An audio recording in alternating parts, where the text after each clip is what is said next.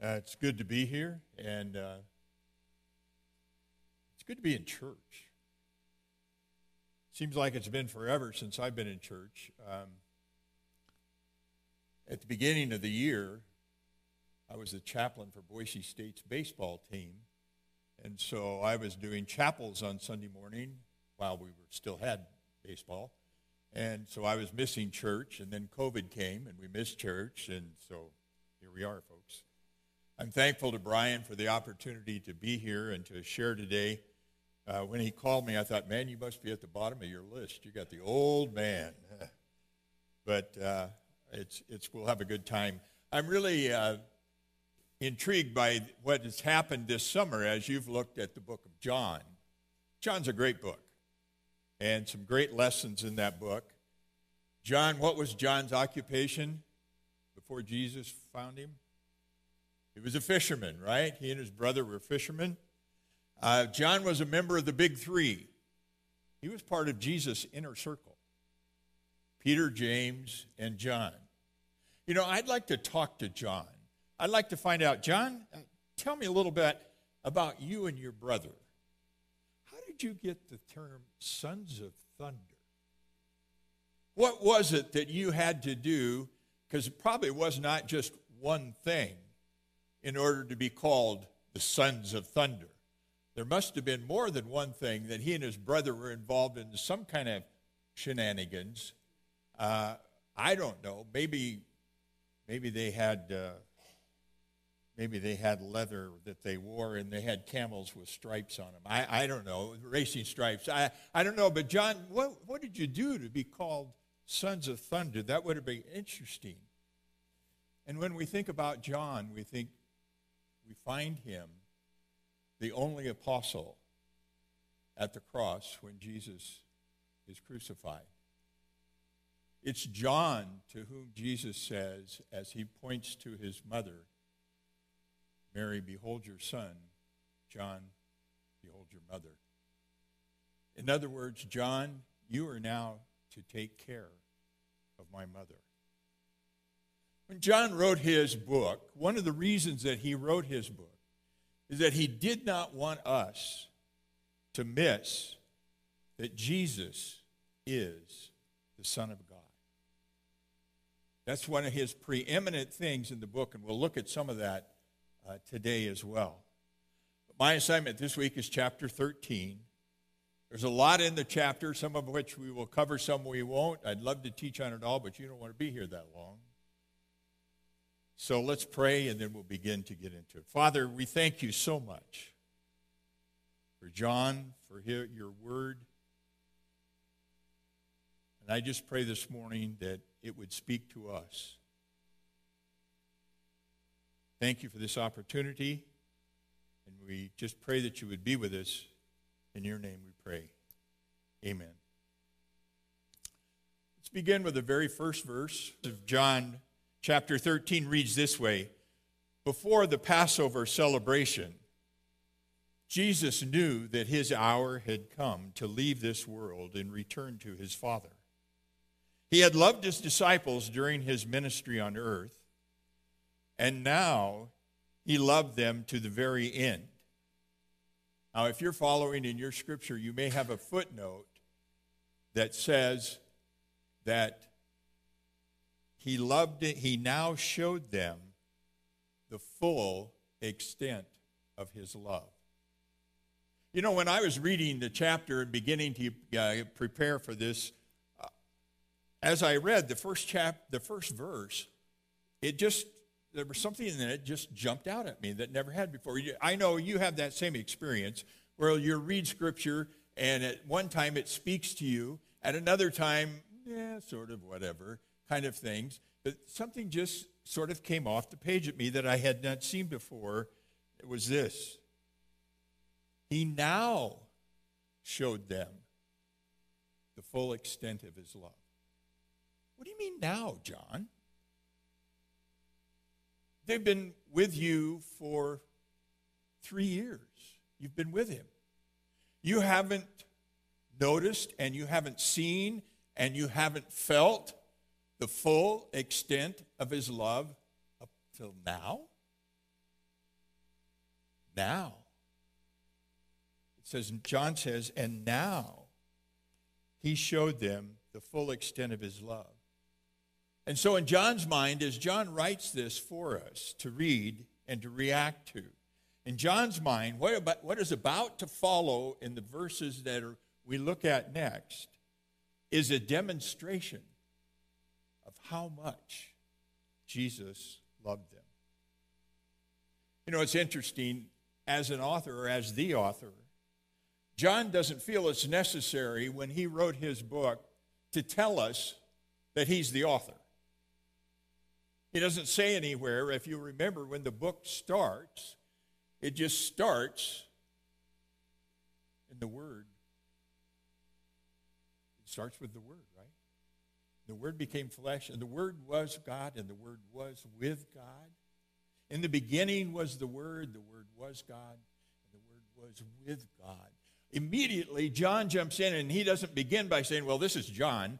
And I, and I was with Jesus for a long time. So I'd like to tell you the story that, uh, from my point of view here, no, he wants us to understand immediately that Jesus is the Messiah, Jesus is the Son of God. So at the very beginning of the book, he starts that way. He sets it up, and then he begins to go on. But it is in this book, for the very first time, that John refers to himself as the disciple who Jesus loved. The disciple who Jesus loved. And it's actually in this chapter, in today's assignment, today's chapter, chapter 13, is the first time that John does that. And he does it four more times before the book is finished. He says that he is the disciple, the disciple that Jesus loved. that doesn't mean Jesus didn't love the other disciples. John, we know, was a part of the inner circle, Peter, James, and John. But even among the inner circle, John wants us to know I had a very special relationship with Jesus. So I want you to listen very clear, carefully to what it is that I have to say. You know, as you've been going through this summer the book of John, John has been laying out foundational truths about Jesus uh, that he's been teaching in the last several chapters, in fact, that you've looked at. So, as a review, let me just go over some of them again and remind you of them. In chapter 8, John establishes his identity as the I with the I am statements. And he also establishes the identity of the enemy. But he has the I am statements. In chapter 9, John establishes his power over the physical world by healing the man that was born blind. You know, it's very interesting. In the book of John, John records seven of Jesus' miracles, but John never refers to them as miracles. He never refers to them as miracles. He refers to them, he calls them signs. He calls them signs. See, John doesn't want us to get caught up with the concept of miracle. He wants you to understand that what Jesus did, yes, in fact, it was a miracle. And yes, in fact, it did demonstrate power. But it also demonstrated the key point that John wants us to get out of this entire book. Jesus is the Son of God, He is the Messiah. Every one of these miracles are signs that point to who Jesus is. And that's what John wants us to get. In fact, in the 20th chapter of John, verse 31, it says this But these are written so that you may continue to believe that Jesus is the Messiah, the Son of God. And that by believing in him, you will have life by the power of his name. John wants us to know the reason for this book so that you know that Jesus is the Messiah, no questions asked. No questions asked.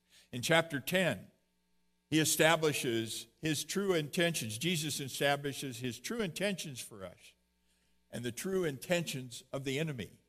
Verse 10 in chapter 10. In chapter 11, he establishes his power over the spiritual realm and the afterlife with the raising of Lazarus. And in chapter 12, as you had last week, as Pastor Brian led last week, it shows Jesus living out these truths by his actions, being anointed by Mary, and the triumphal entry. And he says how he will forever establish his authority by dying, rising from the dead, defeating Satan, and establishing the covenant of grace. Chapter 13 puts the final brick in this foundation that you've been building this entire summer. Chapter 13 puts this brick in.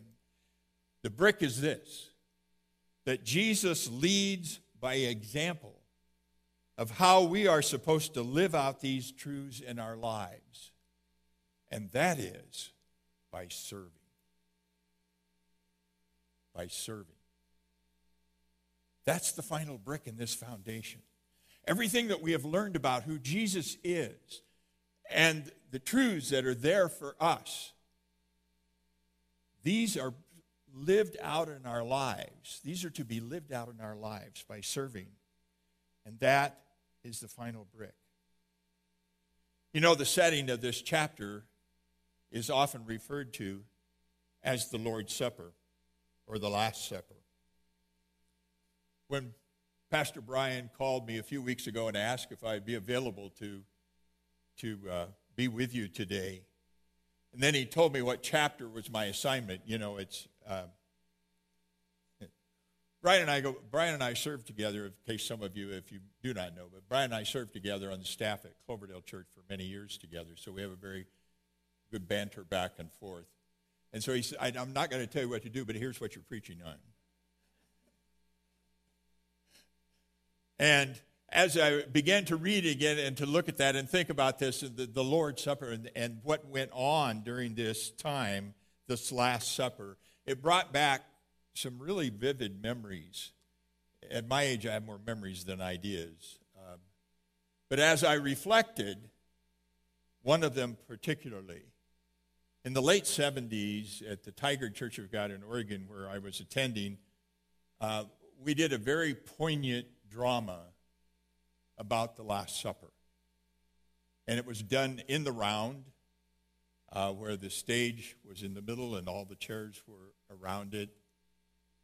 All the disciples were there and Jesus, and we were all reclining at the table because that's the way they ate. They leaned on one arm and, and ate. That's, I, don't know if I probably that's a good diet thing for me. I, I'm not that comfortable just leaning on one arm for that.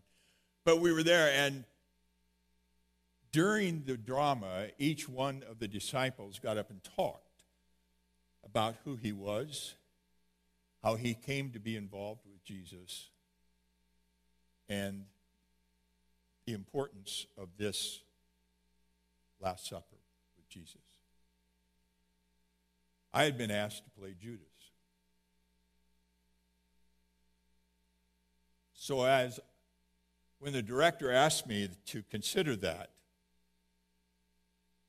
after I, when Brian and I were talking, or after I got off the phone with Brian, some of my thoughts ran back to the thoughts that I processed when I made that decision.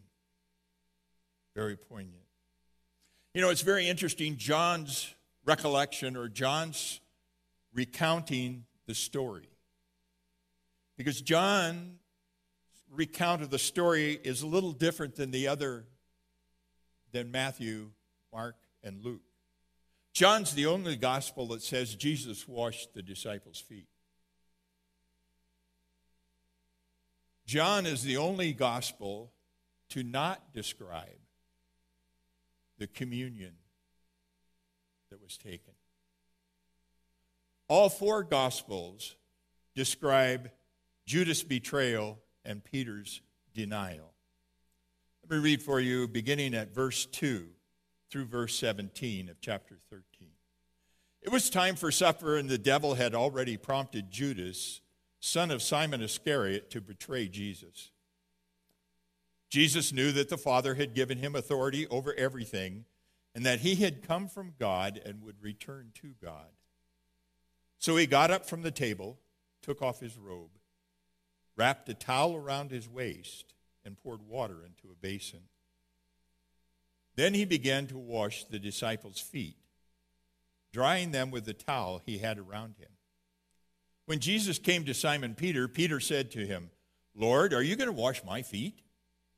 Jesus replied, You don't understand now what I'm doing, but someday you will.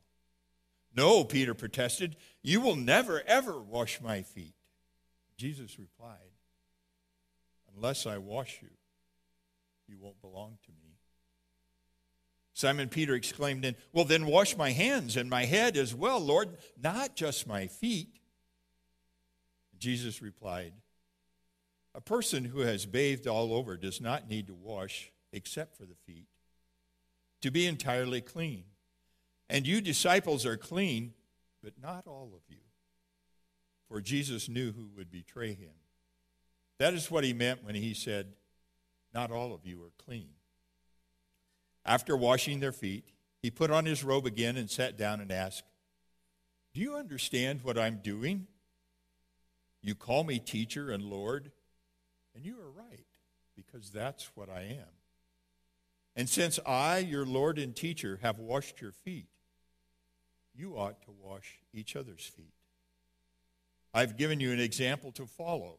Do as I have done to you. I tell you the truth. Slaves are not greater than their master, nor is the messenger more important than the one who sends the message. Now that you know these things, God will bless them. God will bless you, excuse me, for doing them. Here he is, Jesus the I am. The one who demonstrated power over the physical world when he healed the blind man. The one who's come to give life, chapter 10. The one who demonstrated power over the spiritual realms and death by raising Lazarus. The one who lived out all of these truths.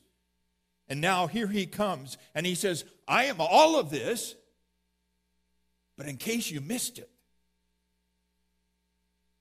let me show you how much I really love you by washing your feet. You know, it's, it's really hard to put ourselves back into that time and understand exactly the dynamic that was happening here at this time. Uh, most of us didn't live in the Middle East. I, have been there several times on business in another life, but it's dusty and dirty. And we know that one of the traditions was when you went to visit someone's home, that their servant would come out and he would wash your feet. That was what they did. Because your feet would be dirty.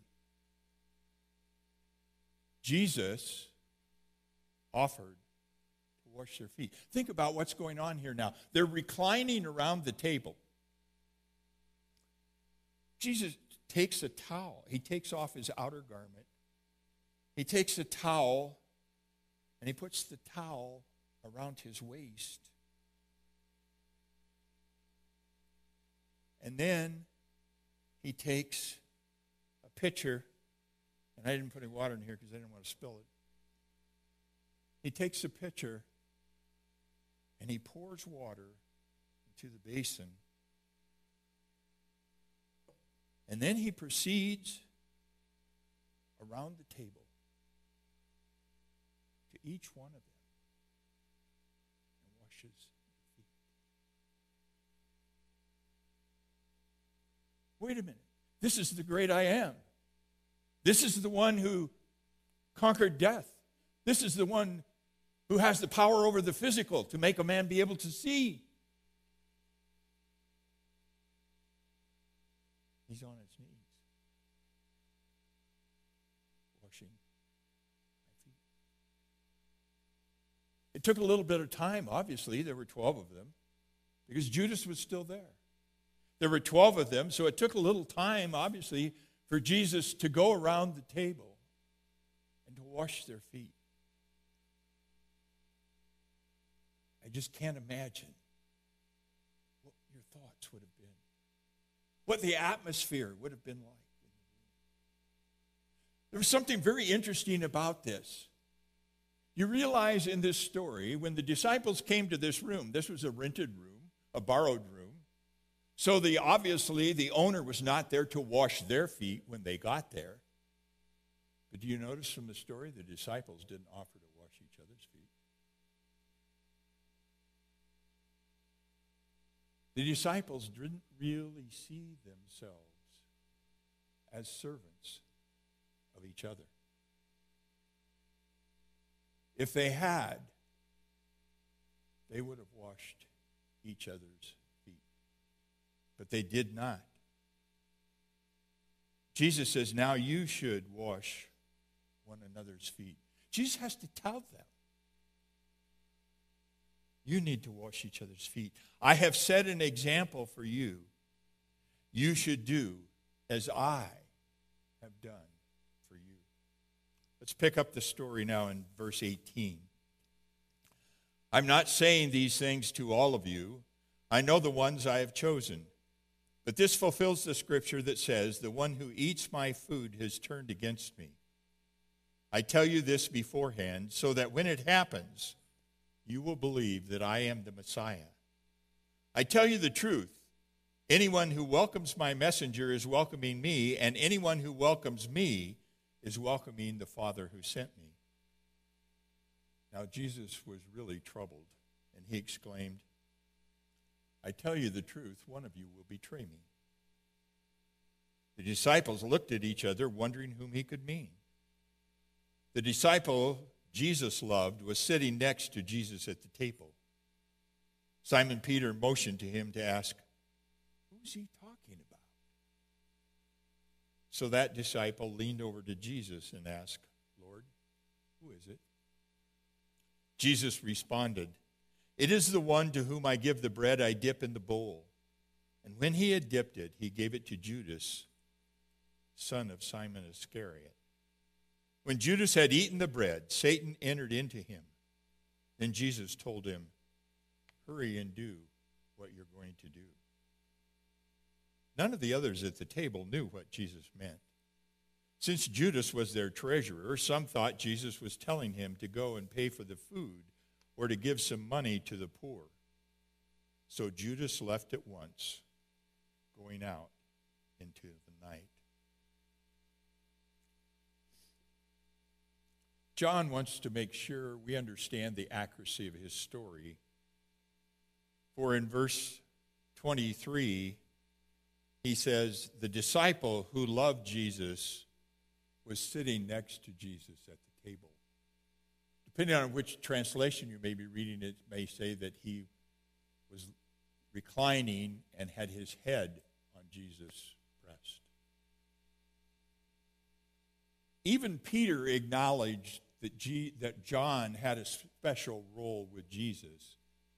John was next to Jesus at the table. Peter obviously was on the other side of John. And when Peter wanted to know the answer to the question, instead of him saying it and saying it loud enough so Jesus could hear him, he didn't necessarily want everybody else, and yet he knew, let John ask the question. So he says to John, ask him who he's talking about. Ask him who he's talking about. John wants us to know hey, this is really a true story, guys, and I was a part in the middle of this. So listen up.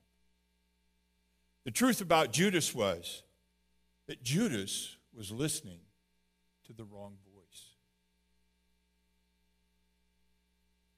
In the 27th verse, it says, When Judas had eaten the bread, Satan entered into him. And then Jesus told him, Hurry and do what you're going to do. So Judas left at once, going out into the night. Judas must have been relatively close to Jesus because when he, Jesus said this, some of the disciples heard, but they, when Judas got up and left, it was not seemingly a big deal to them. They thought he had something to do because he was their treasurer. But Jesus went on and said, Hurry and do what you're going to do. Then Jesus knew that Judas was motivated by greed. If you remember back to chapter 12, the lesson you had in chapter 12, Judas was a thief. He had a problem with greed and money, and he was the treasurer of the group. That was his weakness. You know, Satan attacks us where we are weak. Satan does not attack us where we're strong. Satan attacks us where we are weak. He attacked Judas where Judas was weak. Money. He attacked Judas where Judas was weak, not where he was strong. You see, in our own way, in our own weaknesses that we have, because that's the way Satan works, to attack us where we are weak. In our own ways, in our own weaknesses, we are, in a way, we're Judas. Or at the very least, a potential Judas. Verse 30 says, He went out, and it was night. You could say this is a classic example of the theme of light and dark, of good and evil, which culminates with this statement.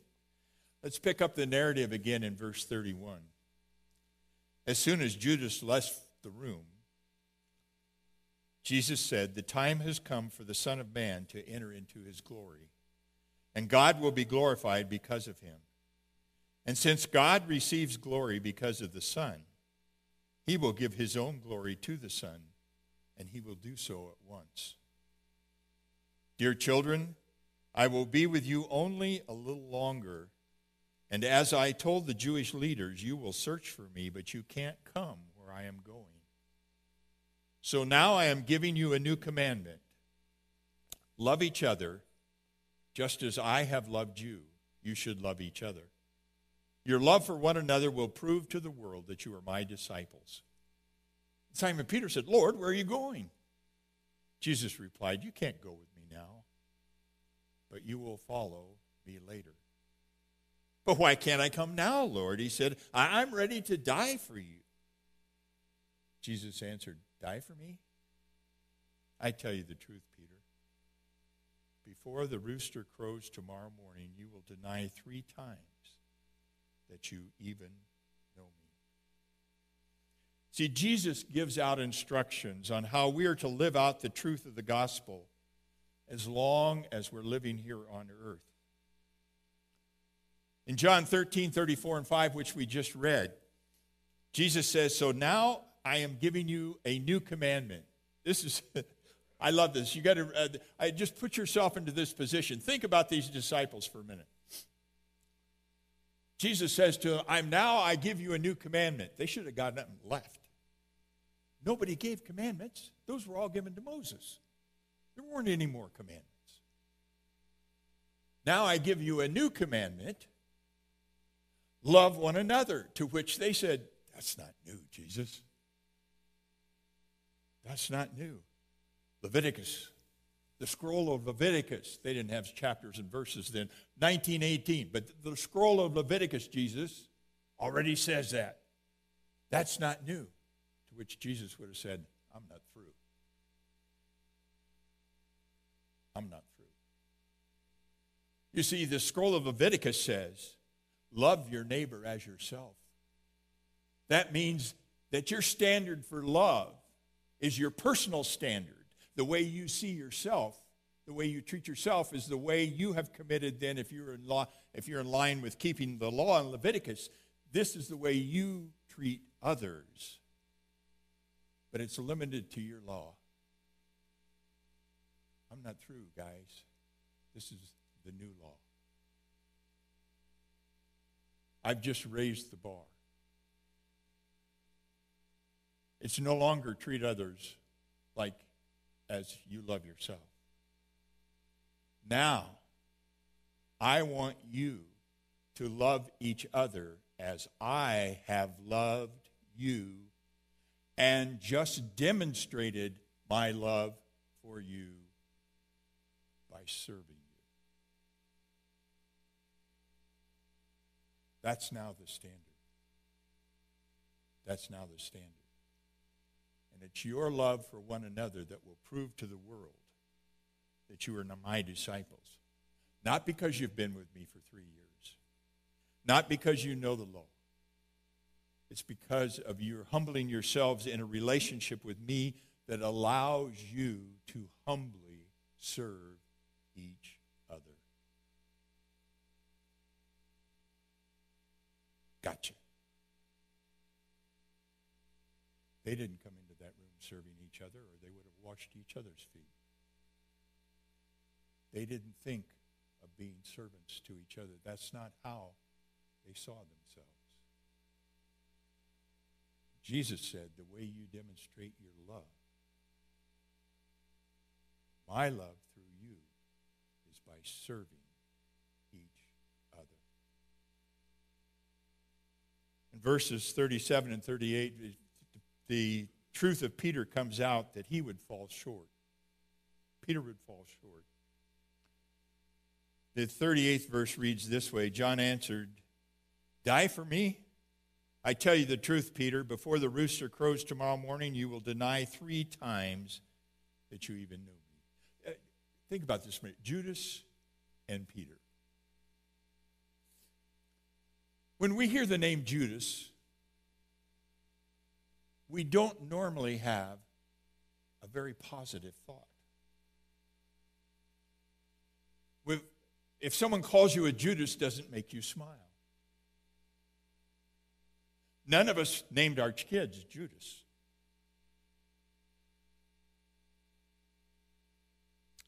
We don't have the same reaction when we hear the word Peter, though, do we? Peter doesn't give us a negative feeling when we hear the term, when we hear the name. Uh, I grew up with kids whose names were Peter. Peter and Judas. They were both pretty blind. They both listened to the wrong voice. They both betrayed Jesus. Judas was motivated by greed, Peter was motivated by pride. They both had their feet washed by Jesus. Jesus served both of them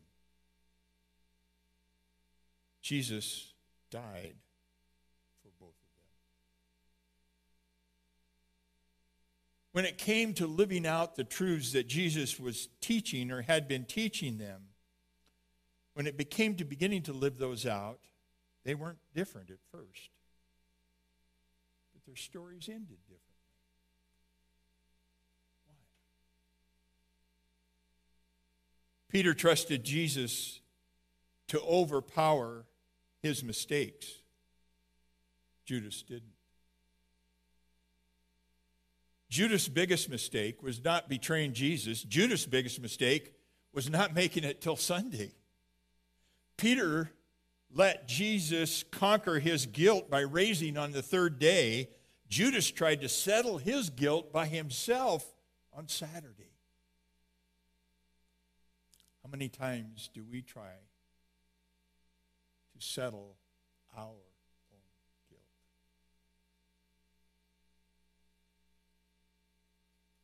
Peter let Jesus conquer his guilt.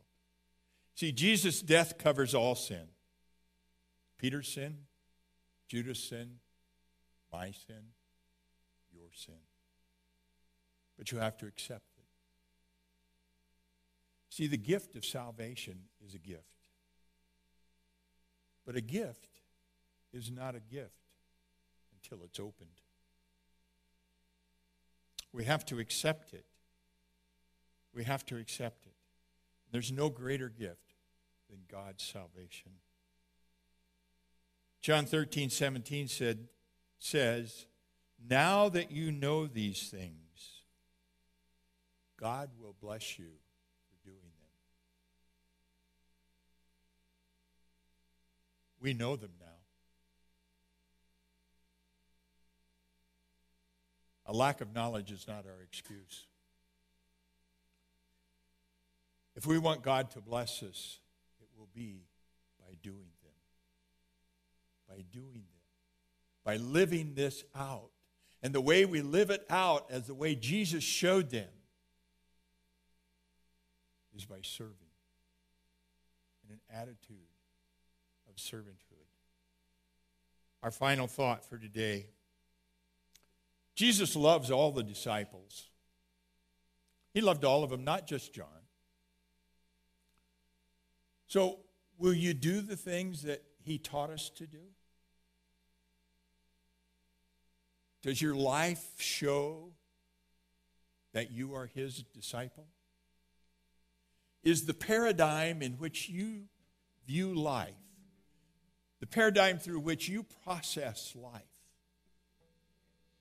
is that paradigm paradigm of a servant? That's what Jesus said We'll tell other people. That will be the witness that we are his disciples. The witness is how we serve. The way we serve, the implication is we'll be different. Think of Jesus and the way he served. Let's pray. Father, what a challenge for us this morning